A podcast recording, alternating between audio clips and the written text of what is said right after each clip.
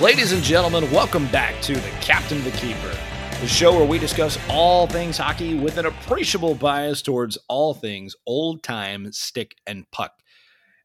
I'm your host, the Captain, and with me, as always, is the Keeper. And I can't believe we are here talking about our latest episode. Uh, we're going to be hitting on all subjects about the Midsummer Classic, and we are not talking about Major League Baseball's All Star game. We are talking about play in Stanley Cup hockey. And we are talking also about on today's show some uh, controversy that's going on in the playoffs, and not what you would think it would be. We're going to make up our own controversy on whether or not play in stats should count in playoff hockey history. We're going to take a look back also at our predictions from last week and see how well we've been doing uh, just about a week into the, the play ins. And um, I'm sure that'll be fun. And finally, we'll finish off with the Hugging the Post segment the good, the bad, and ugly about puck handling goalkeepers. Oh, I think you brought up some uh, interesting feasting frenzies for me that are going to be coming up on you specifically when we get to the predictions because for anybody who listened to our last show you're not doing so hot so far that's what you uh, think. Well, let's focus on something that maybe is a little bit more in your wheelhouse right out of the gate. Uh, general impressions. So the NHL's back. I'm loving it. You're loving it. Everybody's loving it. We've got hockey games going on all the time. We expected this to be fun. It has been fun. What are your general impressions so far? What are you seeing out there in the world of hockey? I think this is incredible. I mean, uh, everyone says the NHL is doing a great job, but there are so many cool things that are happening that I've noticed. Uh, one of them is the I don't know if any fans out there listen, uh, uh, have been noticing this, but the advertisements on the boards are specific to each team. Who's the home team? And I guess that's for advertising rights, and I'm sure it's still a business. Uh, the sounds of the game, the uh, the music, the goal songs are. It's pretty cool that it's all tailored to each individual team to make it feel more like home, even though they are not playing at home, unless you're Toronto or Edmonton, and even then it's a little weird. Uh, one of the other cool things I saw so far um, the Flames. Calgary was in the Edmonton Oilers locker room. You know, like I seeing those pictures online of the Flames jerseys hanging up in the Oilers dressing room is really cool to see. I think Montreal in the Toronto dressing room is also awesome. And I, Carey Price was uh, he, he, he almost made the wrong turn coming out of the Toronto locker room to head to the ice. Little things like that I think are really cool, and which makes this playoffs uh, specifically unique. I love the um, casual attire that the players and the coaches are having. I, I, love looking at the Columbus Blue Jackets bench and seeing John Tortorella in a jumpsuit, a warm up suit. That's kind of cool. Speaking of Columbus, they have probably the coolest T-shirts that they've worn as a team. Uh, the bubble hockey shirts uh, with the little bubble hockey player in the middle, which I think have now been made available to fans, but I, that's pretty awesome. So so far, there's like these little things I think about the playoffs have been really cool. Never, not not even talking about some of the impressive players and play that we've seen all throughout the first week of hockey so far. What do you think, Cap?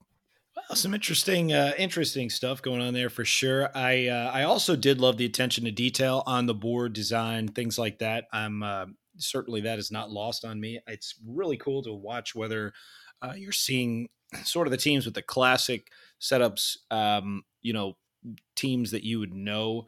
Uh, but also pretty cool watching some of the subtleties. I know uh, Carolina in the Rangers and Hurricanes series had some of their local uh, board advertisements on there. Saw some of the local local clubs and some of the things that they had on there. But here's my point on this: I think that uh, as good of a job as they've done with, uh, and you got to think from an ice crew perspective, these games are going on every couple hours, so it can't be easy to turn the one rink over from one NHL team to another every couple of hours. From what I'm seeing so far, though, it looks like they should have spent a little bit more time on the actual ice instead Ooh. of the boards. Uh, I'm seeing some, and, and, granted, obviously, you know, this is uh, August. This is unprecedented territory for the National Hockey League, really. But uh, some of these early games, the ice has been downright bad. I mean, every every you can really notice it on a lot of the power plays. Uh, these guys, you know, professional players, it, it doesn't help that they're certainly uh, rusty, but these guys are making tape to tape passes. The puck is jumping all over the place. Uh, I love the attention to detail. I love the small stuff. I appreciate all the things you just said. But I'm thinking if they've got a couple hours to turn the rink over in between, I'd like to see maybe a little bit more attention on getting the ice ready so that these guys are ready to go. I hate to agree with you, but in that Pittsburgh Montreal game one, we saw two penalty shots neither of the players who had attempts actually hit the net. So that's kind of interesting. So maybe the ice is a little choppy. Uh, I mean, it is like I said, it is summertime, but it's Edmonton is known for good ice, though. Well, and they may be known for it, but uh, I I've certainly been noticing it in the uh, Eastern Hub. Uh, I haven't had an opportunity to watch as much of the Western side as I would have liked, but uh, on the Eastern side, it's been pretty obvious. It's been pretty noticeable. I'm hoping that that's something the ice crews can adje- uh, address going forward, and uh, maybe will improve as we go on. although the weather outside will probably continue to present them with some additional challenges going forward. Definitely. So, what do you think next? Uh, I know we're talking about um, controversies, and everyone likes to talk about uh, the Matthew Tkachuk Scheifele incident with the skate blade. I know, I know how Paul Maurice feels about it, but uh, what do you think? Do you think we should even be getting into something like that? Well, let me tell you who's going to thrive on that controversy. Second rate sportscaster types with no education and no intelligence. Okay. We're going to steer away from that controversy. And instead, we're going to invent our own where no controversy even exists. And what we're going to talk about instead is going to be the play in statistics. This is something that's been keeping me awake at night. I can't sleep. Uh, my personal life hasn't been the same. I can barely focus during the day. I am having a hard time with this. Uh, so the play in round, as I understand it, is counting towards players' playoff statistics. Now, I, I'm real happy to have hockey back and I'm excited, but this is just kind of irking me. It's it's giving me some fits. So players' production when they score, uh, when they when a goaltender gets a win, when a player scores a goal, when a team wins a game in this qualifying round, the play in round, uh, and presumably the round robin games as well, even though, like most people, haven't been paying a lot of attention to those because it, eh. Eh, it doesn't, doesn't, really matter too much. So the intensity is not uh, as there. Anyway, it's not there. It, it's not the same. I'm glad those guys are going to tune up. But the point is that these stats are counting. So Connor McDavid now has his first NHL playoff hat trick. Or does he? I personally would say no. Uh, I'm going to give you a chance to address this, and then I'm going to obliterate whatever you say uh, with a superior point of view. So go ahead. Well, you are dead wrong. I mean, just dead wrong. These have to count for the playoffs. I mean, is the New Jersey in the play-ins? Uh, Detroit, Buffalo, Ottawa. I mean, I don't see them there. That San Jose, Los Angeles, Anaheim. Those teams didn't make the playoffs for all purposes. This is playoff hockey. These teams qualified for the right to be here. And I think their stats should count. And here's one reason I think so. The NHL used to run in the early 80s best of five first round series, which, by the way, the winner of game one took pretty much 88% of the, the series there. So, I mean, it doesn't look well for some of our predictions, mostly yours. Uh, so, I think that since the NHL did have this at one point in time, these should count. Plus, everything online, every announcer is saying it's so and so's first playoff hat trick or so and so's first playoff win. Korpisalo with the Columbus got his first playoff win. Um, so I, I, I do think that these should count towards playoff stats. This is playoff hockey. It is a unique situation, and I don't think anything you could say will be as good an argument to top that. Well, this is also an episode of The Captain the Keeper, and it wouldn't be an episode of The Captain the Keeper without me proving you wrong. And that's exactly what's about to happen right now. So you just tried to articulate to me that these stats should count. Now, this is rare, and anybody listening out there will know this doesn't happen often. I'm going to agree with you that this should count. However, my point of stipulation is this should not count towards playoff statistics. Uh, Keeper, roughly how many games did each team play during the regular season? I think each team got within about 12 or 13 games of finishing their season. So, like in the 70s, so uh, like 70 60s, games, 68. Yeah, high 60s, low 70s, right? So, we're in agreement that we've got a little bit of wiggle room between 70 and 82 games, the amount that the, the teams would normally typically play. Uh, another thing to consider is that the regular season permits shootouts does it not? It does. for now. Okay, good. I wanted to make sure you're saying that because that's going to really hurt you going forward in this argument. Because in the round robin games, there are still shootouts allowed. Now, obviously, not in the play in rounds, but in the round robin games, there are shootouts that are permissible. So, do we now have uh, teams on record as winning an NHL playoff game? And I'm putting up the air quotes as I'm saying that. Uh, do we have a team that has now won an NHL playoff game via shootout? Is that even a thing? Do we even want to open that Pandora's box, which could end civilization as we know it? But I think we're referring just to play-ins, not the round robins. I don't think those are counting for okay, playoff so you stats. Wanna... But the play-ins okay, for so sure. You believe Okay, so now let's talk about the play-ins. So you want to discuss play-ins, okay? I've got a couple of points on that as well. So oh, typically, now you're a you're you're a goaltender. So a goaltender obviously focuses often on wins as a stat. So typically, sure. uh, would you agree that normally it takes 16 wins in the playoffs to win the Stanley Cup? It does take 16 wins for a goalkeeper who is, who wins every game. Yeah. Right. So uh, yeah, assuming he plays all the games. Um, so if in the modern era, since you know the uh, late 1980s or early 1990s, for the past 30 years or so, it takes 30 wins to. I'm sorry, 30 wins. It takes 16 wins to win the Stanley Cup. As a player, as a goaltender, as a coach, as an organization, as a team, that's what it takes. This year, are we prepared to have a team or a goaltender that maybe wins 19 and wins it, it's going to throw the whole thing out of whack. And my point is, this could easily be added to the regular season stats. You could easily put all the accomplishments of these guys and count them in the record books, but put them towards their regular season totals, which were incomplete anyway, because as you just said, they ended up in the late 60s, high, uh, low 70s for most teams. There's plenty of room to record these stats and have them count. But I personally, in the world that I live in, Connor McDavid has not scored a playoff hat trick yet. It hasn't happened. It does. It hasn't happened yet because the playoffs, as we traditionally know them, haven't started yet. He played a great game. Uh, Svechnikov did the same thing for Carolina. Uh, these guys are playing great. It should be recorded. It should be recognized. But they're playing for the right, as far as I see it, to enter the NHL playoffs. Uh, they're not there yet. What do you say? you make a good point, but I think this is the asterisk the asterisk year where everything kind of goes out the window. You know, I'm okay with having a goalie win 19 games to win this cup. I think this is going to be a harder cup to win in general, even though the players are not traveling as much. I think this is or at all. I mean, they're they're playing in one arena for the most part till the conference finals.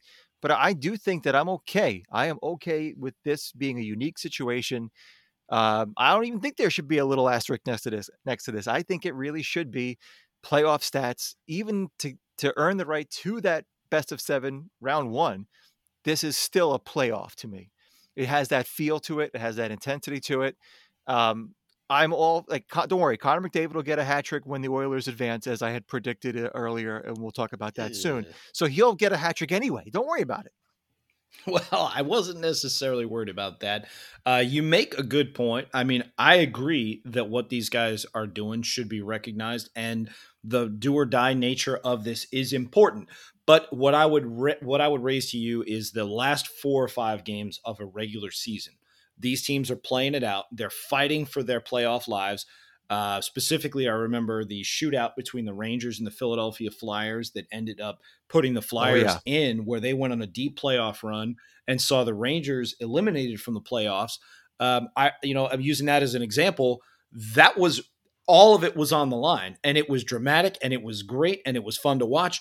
However, that doesn't mean that it counts as playoff statistics. I mean, that was a regular season game, and in my mind, if you're going to count these games they should be counted towards these guys' regular season totals. I don't see a reason why whoever wins this playoff, I mean, you have records in the NHL for most playoff points. You've got records that are kind of intact based on the format. I agree that uh, there should be no asterisk at all to whoever wins the tournament and who wins the cup. This is probably going to be one of the hardest cups to win.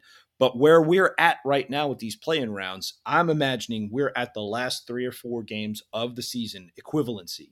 And this is where we're watching the teams that are going to make it in, who's going to squeeze in under the wire, and who's going to get kicked out. And that's great, but it doesn't mean that you start counting those things towards postseason statistics. The postseason format that they have still allows for the regular playoffs. So why are we why are we doing it? The point is, it doesn't make sense. And it doesn't matter what point you raise because it's largely going to be inconsequential. That's my take on the situation. So, do you think that they should have invited all 31 teams back for this last little bit before the playoffs? Absolutely not. They made the right call by having those guys stay home and worry about their draft pick. And I'm glad that none of them won the draft pick and will be getting the first overall. Uh, Serves them right. Know, it serves him right for being in the basement for that long. Uh, but no, I, my point is that uh, they, the format's fine. Those other guys went home. There's nothing wrong with it. You know, if again, if we're down four, if there's four games, if you've played 78 games and there's four games left, uh, those other teams, yeah, they'd get the the ability to play out their remaining games, but it doesn't mean that uh, looking at those four games, they wouldn't be in the hunt. If you were Detroit this season and you were absolutely terrible, uh, you don't get the right uh, four games left. It's not like somebody comes and says, "Okay, you've magically got 96 points and you're in the battle for the eighth spot." No, they they're so far out. They they had no striking chance. They didn't belong there. In the normal season, yes, they would have the opportunity to play out their last four games, and it would count for their statistics. Uh, personally, I look at that and say, okay, so those those teams that didn't make it, yes, it's unfortunate for those players that they don't get the opportunity to have their extra stats counted towards their season totals. But I think that's the worst. Uh, that's the better, I'll say, of the two evils. Now you're giving all these guys the opportunity to add to NHL Stanley Cup playoff totals in what effectively is not really a play off round because that starts after the play in is done. And I love the play in. I love everything about this. But I guess, you know, uh, based on what I'm reading on the internet right now, uh, probably 99% of people agree with me. And uh, nobody out there is really agreeing with you. Um, you have a source on that? Because uh, I mean, I enjoy matching wits with you on, on our shows. Like this has been nice, uh, but I, am on the right side of history, as uh, they are definitely counting all these stats. They are counting this as playoffs. Uh, I know Henrik Lundqvist's consecutive playoff streak has ended this evening. So as far as I'm concerned, this is uh, this is where it's at. This is all playoff stuff. So um, I know we were matching wits in this segment. It's pretty nice, giving the fans a, a little something to take home, a little nugget for them to think about as they're on their drive or wherever they're whatever they are, wherever they're doing. Let's take a look at where we are in our predictions next. Uh, what do you say about that? Uh, oh, revisiting where we've been last week. I can't wait to look at our predictions. But before we move on, uh, first of all, I just want to go on record as saying uh, there's no question we have not matched wits. We are not at the same level here. You are drowning out there, and I'm I'm throwing you life preservers. Okay, the uh, the wit level has not been equalized. Uh, also, I think you touched on a good point right before that switch. You said yes, Henrik Lundqvist. You said Henrik Lundqvist's playoff uh, run of starts has been ended, and I heard the same thing the other night about Pekka Rinne. However, I'm of the mindset that that has not been the case. I think these guys, if and this is a big if because both of those guys have been supplanted by a uh, younger and probably more capable goaltender, and it's not their fault. It's just time. That's how it goes. Uh, that happened to you as a goaltender about 10, 15 years ago. You, you know, you, you've been surpassed by literally everybody else out there who puts on the pads. Still the starting uh, goalkeeper. Okay. Yeah. That being said, uh, point of the story is if if let's just say for argument's sake the Rangers advanced, that's a long shot looking right now. Carolina's pretty well yep. had their number, uh, but uh, like I predicted, but we'll get there in a second. Mm. Um, so Carolina's had their number. Rangers aren't looking good. Um, Nashville's kind of you know they uh, they won earlier today, so they're kind of they've clawed back into this thing. They're not on the ropes yet, but let's just say either of those teams advances, and starting round one of the playoffs, something happens to Saros or Shesterkin and Georgiev, and let's say Lundqvist or Rinne starts game one. I'm of the mindset that their playoff streak has not been broken because the playoffs will basically have started that day. Uh, if you can possibly, if you want to try to shoot a hole in that, you can. I, I know you're not going to and I'm comfortable moving on to the predictions where I plan on lambasting you for the next uh, 10 to 15 minutes. Let's go to the predictions. I think. all right. Okay. It's a mercy killing uh, after all. So yeah, let's let's look at the predictions. So you guys, uh, I know a lot of the National Hockey League now. Uh, the talk is about analytics, statistics, data analysis. We're going to start with a little bit of that. Okay, this is fancy stuff. We're not talking Corsis or anything like that. We're talking raw data, raw data. statistics. Uh, oh, you're a data guy. Huh? All right, okay, that's fair. So, anyway, um, so so far of the play in rounds, again, we're not talking about the round robins because really, yeah, eh, eh, it's we'll right. talk no. about those teams when they're in round one. Right, you're right. When it actually counts. So, anyway, uh, oh. let's take a look here. So, of our predictions that we made last on last week's show, uh, I am currently in a position of advantage where if the series ended now, the team that I predicted would win in four of the eight series. Uh, the other four are even, so I'm not really behind in anything. But when we look at the keeper statistics, it tells a different story. So you've got two predictions so far that look plausible. And unfortunately for you, those just also happen to be the ones that you shared with me. Uh, you and I both predicted Cal- uh, Carolina and Minnesota those two are up. However, all your other picks at best are even. That's got to be a bitter pill to swallow. I would imagine you're having a lot of trouble. And all of your other picks are also even because most of these series are 1 1. I mean, we're not that. I mean, uh, we're not that far off here. It's we're pl- as you as we film this, we're looking at like both, but we're looking at teams that have played two games, possibly a third and uh, some of them are one-one. So I think we're pretty good. Hey, the Arizona Coyotes won a game. They're up. General manager doesn't okay. matter. All right, I guess that was my fault. You laughed at the Coyotes. you poo-pooed my Coyotes pick enough. I I knew he was the X factor here, but I didn't know that he was going to will that team to a, a victory. All right, so let's take a look at the picks from last week. Uh, we're going to take a merciful look at these draft picks. And uh, I want you folks out there who are listening to, I, I, want you to feel a little bad for the keeper. I mean, he's he's had a hard time with these picks. They haven't gone his way. Uh, he's probably like Ron Hextall breaking a, a, stick over the top of a crossbar somewhere uh, but let's take a look. So first thing we're going to look at is the uh, Pittsburgh Penguins versus Montreal Canadiens series. So I correctly predicted the Montreal Canadiens were going to steal this series. Uh, they won the first game uh, through some controversy, which eh, you know maybe doesn't actually exist. The Penguins won game two. You got a little lucky on that one. Um, have you seen anything in this series? Are you going to double down with the Pittsburgh Penguins? or are you prepared to come over to my prediction and see that the Canadiens are going to win the series? Uh, I just want to say off the off the bat here that uh, most of these series are one one, so I don't think any of us has an advantage here. Correctly pick Carolina; they're up to nothing. Um, I don't like going back on any of my predictions. I, I like to stay firm and true to where I stand. So, um, I might go with Montreal but uh, I, am sticking with Pittsburgh. I'm sticking with the Penguins. I think they might have gotten to Carey Price a little bit, very, very, very little. Can he keep that up and win two more games? I don't see it happening. I see game one as kind of a surprise. The Penguins are, you know, finally broke their, back to our previous argument, they broke their playoff loss streak officially. Did they? Winning. Yes, they did by winning game two. I don't two. think they did. I so, the playoffs started. Okay, anyway.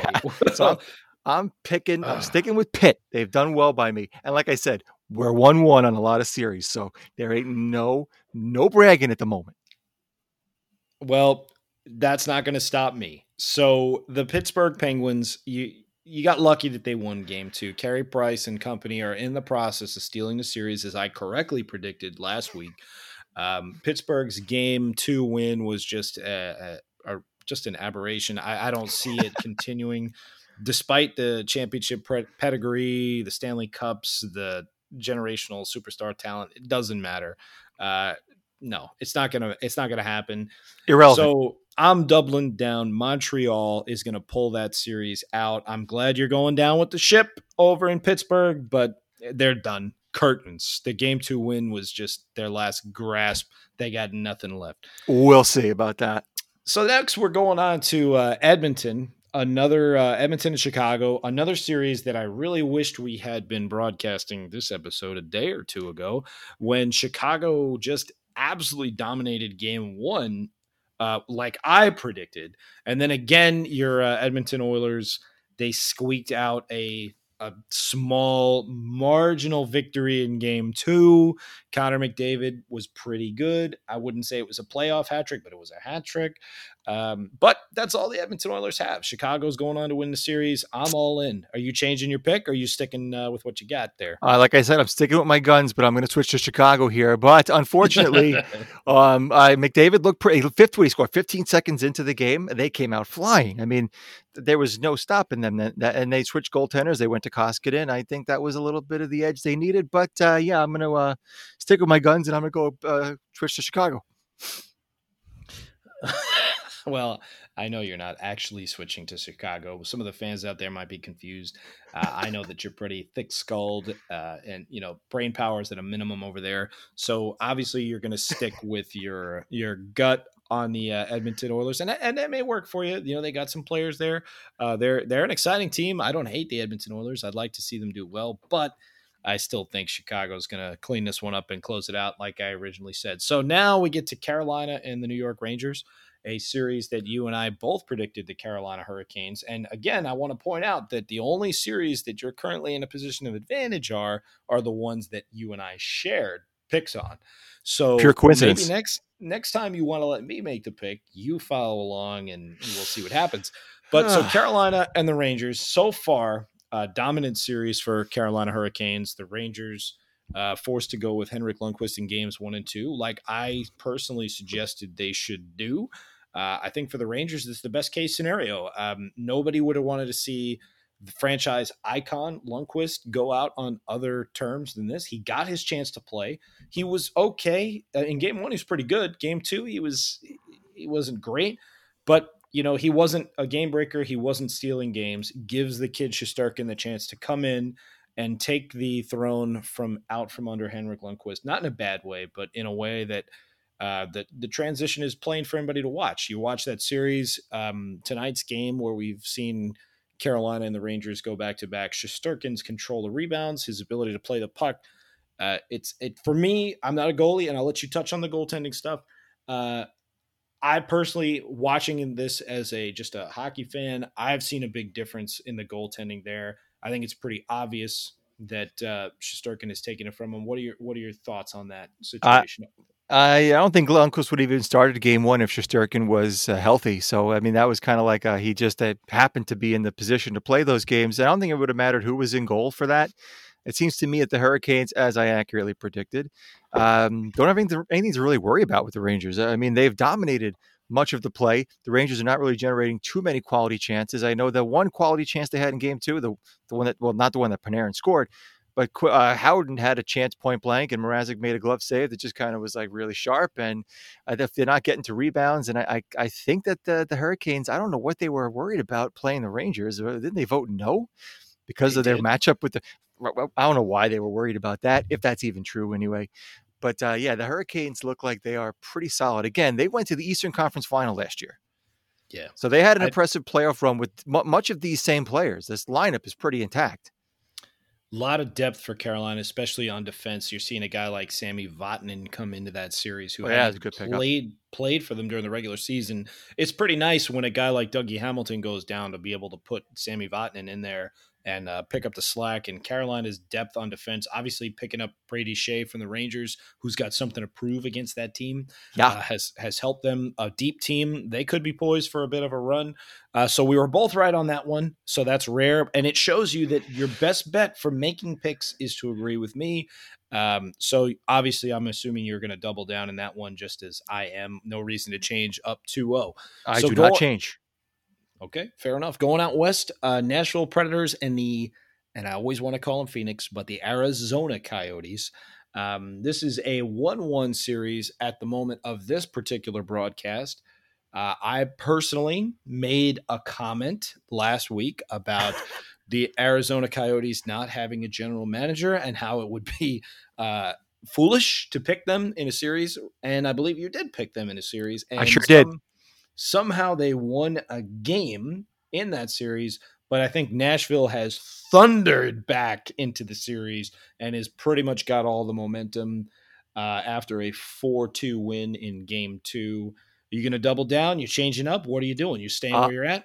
I'm standing firm with the Coyotes. I, they had a great game one, and I tell you, game one is a good predictor as to who's going to win the series. I, I, see them coming back for game three uh, uh, pretty solidly, and maybe they'll wear their Kachina jerseys because they've been they wore the the actual the newer Coyote jersey, and they didn't have success with that in game two. So maybe they'll switch back for game three.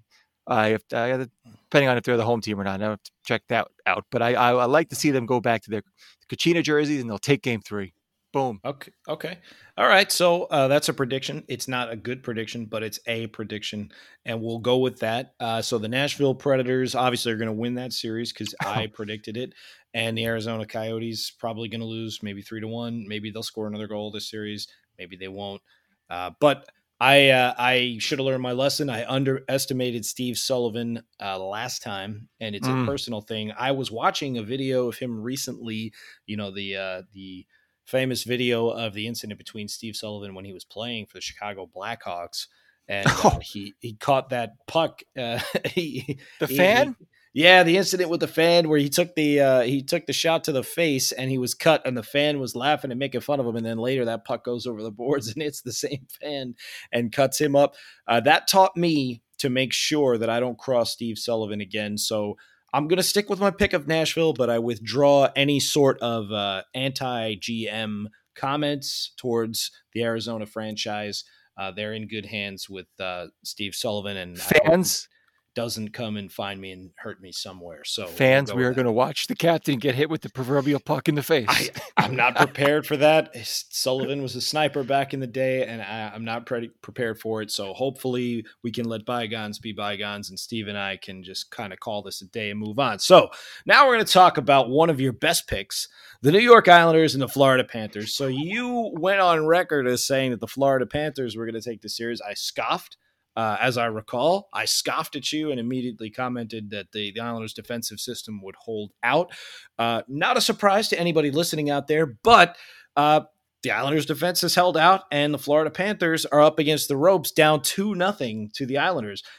Uh, if there was ever one that you may want to consider groveling at my feet and uh, coming around and admitting your errors, now's a good time. I- I'm listening. I'm not going to do any of that. However, the Panthers have not been good. And the Islanders have looked pretty solid, although they didn't get off to a good start today. But uh, yeah, I would. Uh, this would be one that I would like to reverse right now. Uh, I will. I'm, I'm, I'm man enough to admit a bad pick when it happens. This is my only bad pick of the series, of any of the series so far, since 1 1 seems to be the number, with the exception of one that we're going to talk about in a minute. But Florida, uh, they've disappointed me so far, and uh, the Islanders have looked real sharp. They're a team to be uh, to be contended with when when they make it to uh, that first round. They're going to be pretty tough to face. Yeah, I agree. Uh, the Islanders, as I correctly predicted, um, off to a great start. They're looking sharp, playing well, and uh, all the points you brought up last time for advocating for Florida largely null and void. So we can void we can ignore pretty much all that. And I accept your surrender, your unconditional surrender. I didn't, I didn't say that. Back on board to the New York Islanders winning the series, and and thank you for being enlightened uh, to that process. So now we go over to Vancouver and Minnesota. So at the time of this broadcast, uh, Minnesota and Vancouver are playing later tonight. So uh, we have that one coming up for you. But uh, this is one of the other ones that you got right. And again, this is one where the reason you got it right was because you picked the same team I did. Uh, Definitely, uh, Vancouver not. is currently up in the series, one nothing. All the things I said pretty much came true. We were both in agreement. Uh, well, wait, Minnesota is up one nothing. Well, yeah, yeah, Minnesota's up one nothing. Oh, you yeah, said Vancouver, so I wasn't sure it's oh. Minnesota.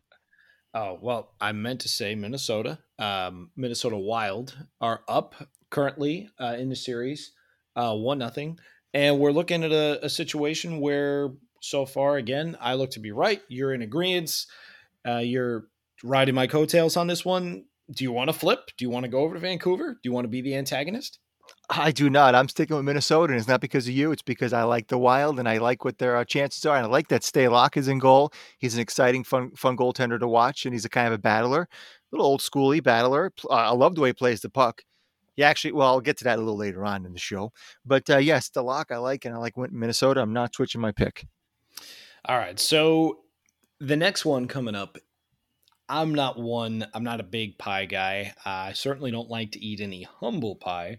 Uh, but I aggressively went on record last episode as saying that the Columbus Blue Jackets were not going to win a single game and that I would be incredibly surprised if they won but a single game. Well, it took all of one game for me to be wrong about that prediction. Badly. Uh, perhaps it is not Steve Sullivan I should worry about, but John Tortorella. Uh, I watched the John Tortorella era New York Rangers basically play the other night wearing Columbus Blue Jacket jerseys. I quickly remembered how annoying but effective that shot blocking style that Tortorella preaches can be. Uh, and ultimately, they stifled Toronto in game one. Now, obviously, Toronto bounced back and did what I said they were going to do, which was win in game two. But I do have to uh, admit that I was wrong, thinking that Columbus would win a, you know, not win a single game, and they did. So uh, we'll have to go with that. But what do you think now? One one, a little bit of a different series. You sticking with your boys over there in the Blue Jackets, or are you ready not, to come around to uh, Toronto? Uh, I'm not going against Tortorella's Blue Jackets. I mean, that's a hungry team. They're pretty, you know, they're pretty intense, and they had their Toronto's number in Game One, and Korpisalo was fantastic uh, in Game One. He came up with some timely saves, looked really sharp. Um, Seth Jones is incredible on defense. There was all over Auston Matthews, giving them very little time and space. I think that will continue as we move deeper into the series, even though it's a short series. But I am not going to bet against Columbus after what they did last year in the playoffs. Have some of the same players, I know some of the big ticket names left, but they still have that underdog attitude, and I just I just like it. I like that team. I don't want to go against them. I still think they're going to win series. All right, very well. I'm not going to add any more fuel to the fire. I don't want John Tortorella coming after me nope. uh, either. Uh, but I'm sticking with my pick, and I do believe Toronto will pull it out. Although I have to show respect for uh, their their system in Columbus and what they've done. They had a stifling effort in Game One. I was very impressed with the hockey that those guys played. wasn't particularly fun to watch at all times, but uh, they were effective at it. They did a good job. So that that may be a series, but I'm sticking with Toronto. So our very last pick here coming up. Um, this one might have been a little bit up in the air a few hours ago, but as of right now, the results are in, and Calgary and mm. you know, again, the fans at home might recognize them as the team I picked. Uh, six goals in the uh, in the in game number three three series. So six goals for Calgary, and only two for your boys in Winnipeg. Uh, kind of making it look like your pick is not going to really pan out so much. Are you ready to put up the white flag in that series and uh, come on board? With my pick, or are you going to uh, ride the ship into the ground over in uh, Winnipeg, the sinking ship? I'm not putting up a white flag, but I will put up the white out for Winnipeg to keep going. I'm sticking with the Jets. Doesn't matter what you say, doesn't matter how many goals Calgary put up, Jets are going to come back and win game four.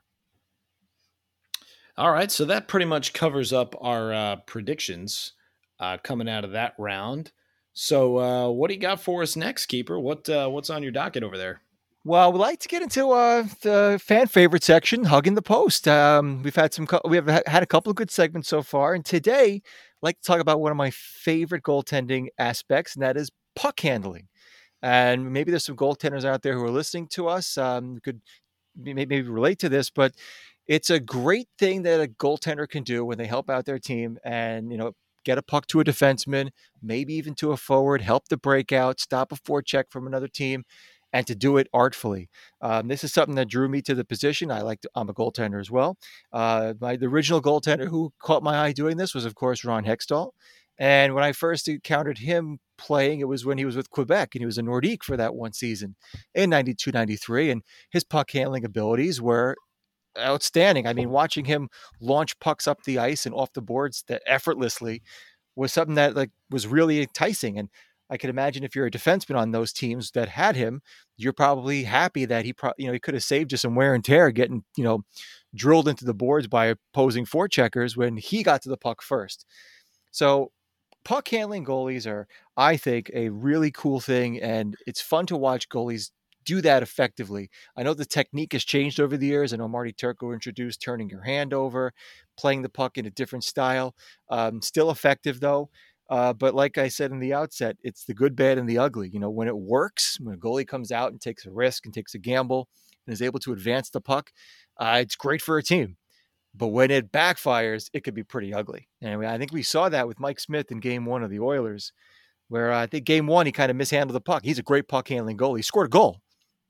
So I think when Mike Smith made that little gaff at the beginning of game one, set the Oilers off on a bad note. So you live and you die by puck handling goaltenders. And I like, I mean, uh, what do you guys think? You think it's good? You think it's bad? I mean, have you ever played in front of a goalie who's really good at handling a puck? Well, I uh, personally, well, I uh, I love watching the guys who are good at it do it. Uh, it is pretty cool, especially when you see. I mean, there's nothing really cooler than watching a goaltender score a goal. I mean, everybody gets behind one of those. Um, I, I, will say in this playoff series so far, I have noticed uh, a massive difference. A lot of the commentators, uh, especially in the Rangers Carolina series, talking about Igor Shesterkin versus Henrik Lundqvist. And one of the main issues that people brought up was his ability to play the puck. So in uh, game three tonight, I, I, paid attention to Shesterkin's play and try to watch for the difference.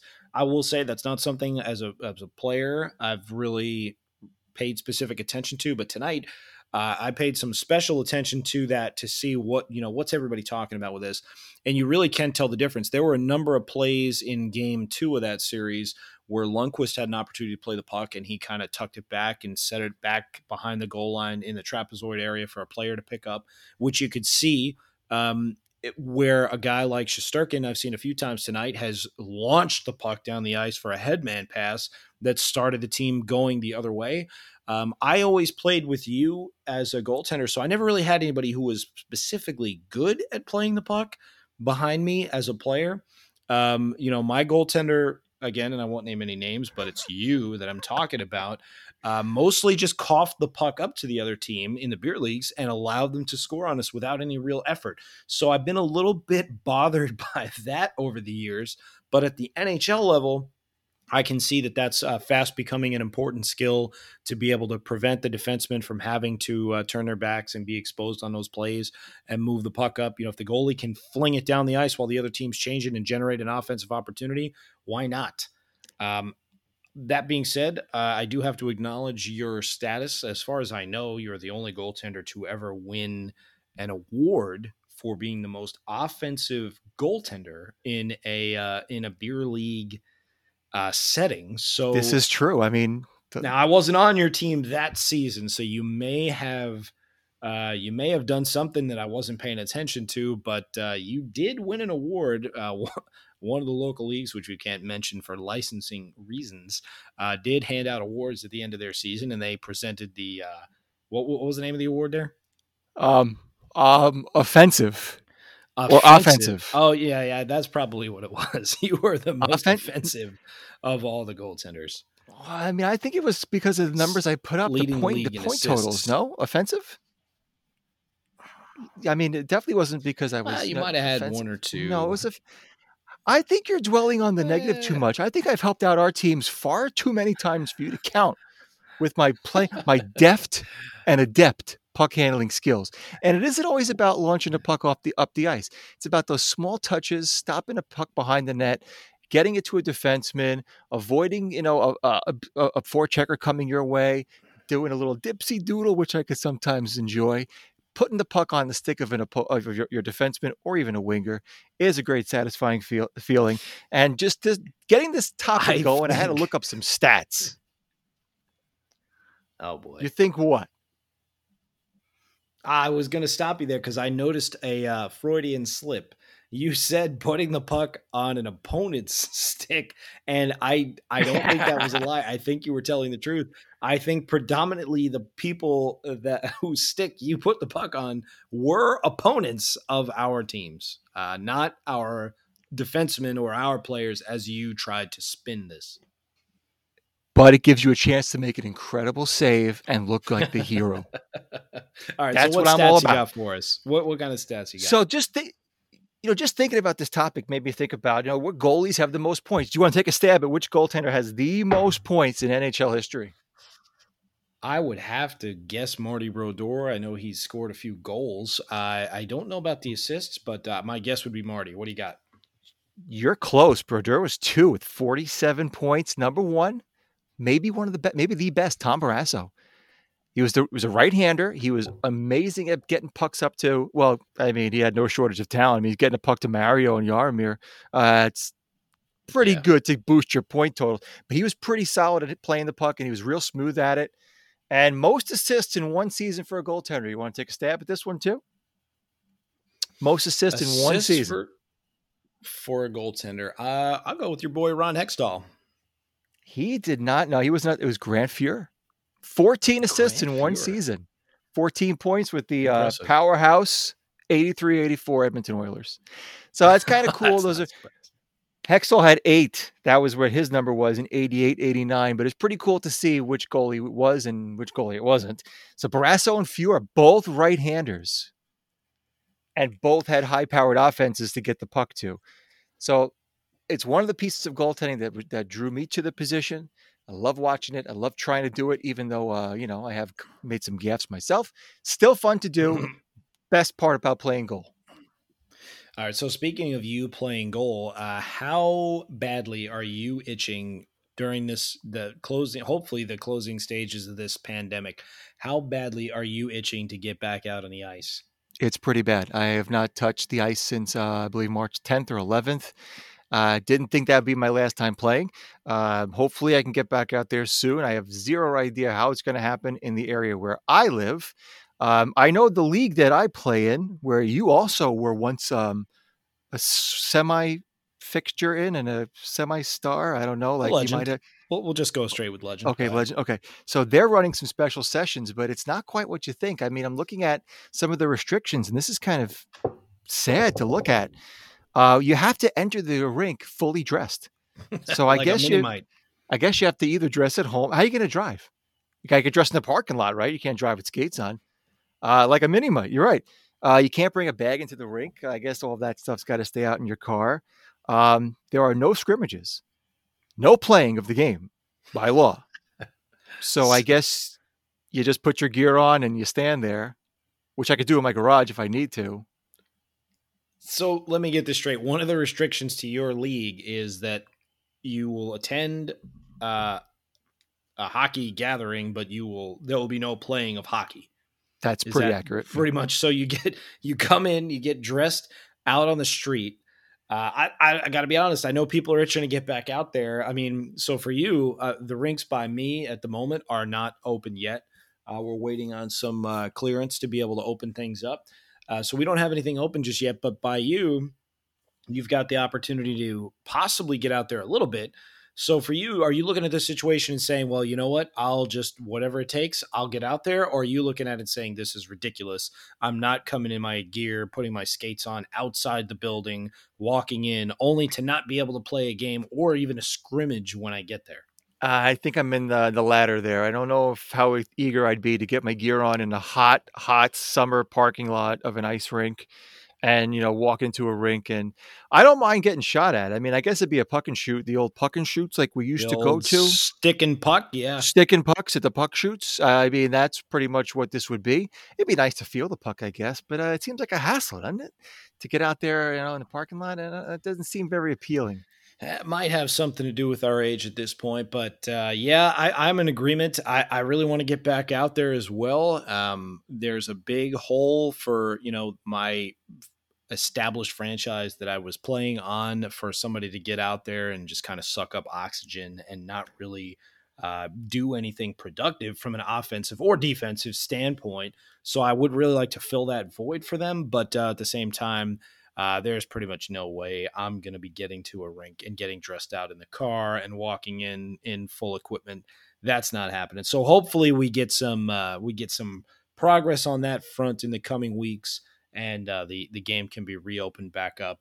I'd be in favor of if they wanted to set up a bubble and they wanted to bring in all the beer league players, and we don't go anywhere. We stay in the bubble and we play until a T-shirt is won. I think I'd be okay with that personally. Uh, I might be the only one. I think other people have commitments to their families and to their jobs. I personally would uh, kind of jump at the opportunity to get out there for some beer league puck action. If you care about the shirt, you'll give up everything else. And I would join you in that bubble. I would be a bubble boy. I'd be a bubble goaltender, and I'd probably be bounced within a couple of games back to normal life. So that wouldn't yeah. be too much different than some of the teams that are about to be eliminated, maybe even tonight. Yeah, it could be. Rangers are tracking for an elimination at the moment. I'm looking at the scoreboard. They're down two to one. Uh, about 10 minutes to go in that game, according to our uh, league scoreboard watch. Uh, but so that's uh, kind of the situation. Obviously, the bubble situation. I don't know if they're considering it for beer leagues. If they are, I'm down. I'm ready. 100%. Um, anybody who's out there listening, uh, if you need a mediocre third line centerman uh, with some real leadership capability, I'm available. Uh, I'm on the free agent market. I'm willing to drop everything and uh, suit up to play the game the way it was meant to be played. And if you need a goalie who will give up some soft goals from outside the blue line, I hear the keeper is available as well. Uh, but, ladies and gentlemen, that's all the time we have for today. Uh, I want to thank everybody for tuning in for us. And uh, on behalf of the captain and the keeper, this is the captain reminding you to get puck steep out there and always give 110%. And the keeper reminding you to make one save at a time. If that. And thank you, everybody, and good night. Bye bye. Bye bye.